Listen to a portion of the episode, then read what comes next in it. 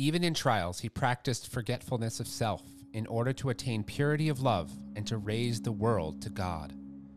Good morning and welcome to the Catholic Daily Drive. Today is Wednesday of the sixth week in Ordinary Time. In the Gospel, Jesus heals a blind man. God, come to our assistance. Lord, make haste to help us. Glory to the Father, and to the Son, and to the Holy Spirit, as it was in the beginning, is now, and will be forever. Amen.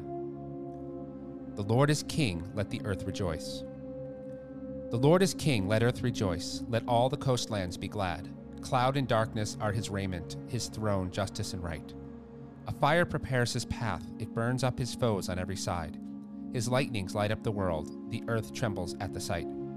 The mountains melt like wax before the Lord of all the earth. The skies proclaim his justice, all people see his glory. Let those who serve idols be ashamed, those who boast of their worthless gods. All you spirits worship him. Zion hears and is glad, the people of Judah rejoice because of your judgments, O Lord. For you indeed are the Lord, most high above all the earth, exalted far above all spirits. The Lord loves those who hate evil, he guards the souls of his saints, he sets them free from the wicked.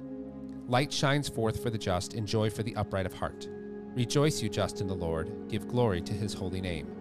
Glory to the Father, to the Son, and to the Holy Spirit, as it was in the beginning, is now, and will be forever. Amen. The Lord is King, let the earth rejoice. A reading from the Holy Gospel according to Mark. And they came to Bethsaida, and some people brought to him a blind man and begged him to touch him. And he took the blind man by the hand and led him out of the village. And when he had spit on his eyes and laid his hands upon him, he asked, Do you see anything? And he looked up and said, I see men, but they look like trees walking. Then again he laid his hands upon his eyes, and he looked intently and was restored, and saw everything clearly. And he sent him away to his home, saying, Do not even enter the village. The Gospel of the Lord. The saint for today is Saint Claude de Colombière.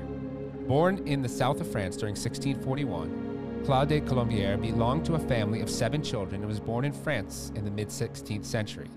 He attended a Jesuit school in his youth and entered the order himself at age 17. Claude became a priest in 1669.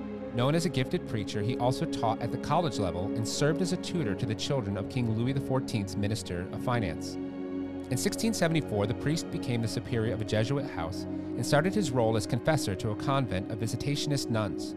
One of them was St. Margaret Mary Alacoque. Father Colombière became the nun's spiritual director, giving careful consideration to her testimony about her purported revelations.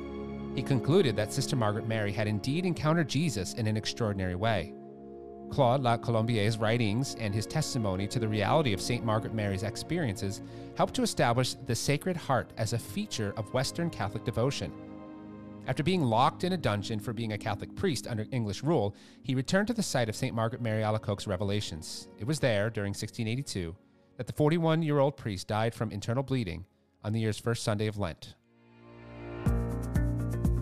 The healing in the gospel today is quite something. Why did Jesus have to heal the man twice? He uses spittle like another healing as well. Remember, these gospel events are intended for those at the time and for us today. The sacramental nature of the healing, more than just words, and the degrees that is accomplished, is a sign for the man of the essential nature of his spiritual life, as well as his physical healing. For us, we hear this too. The physical healings in the gospel help us understand our own need for conversion.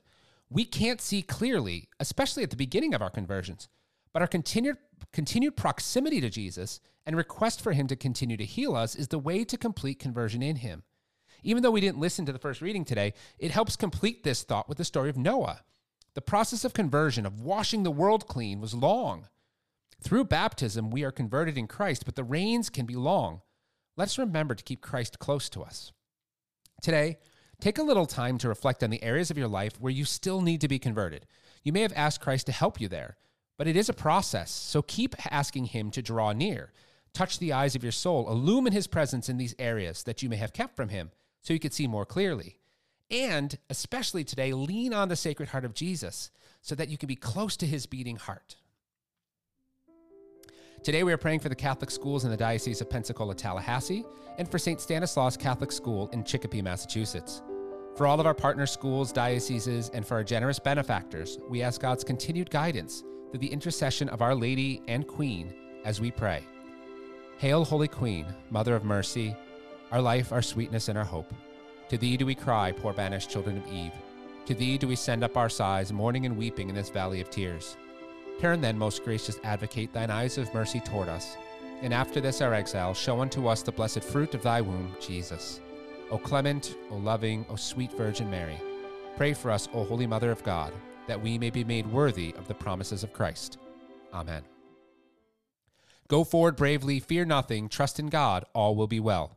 If you would like more resources, support, or would like to add intentions, please visit us at missiondrivencatholic.com.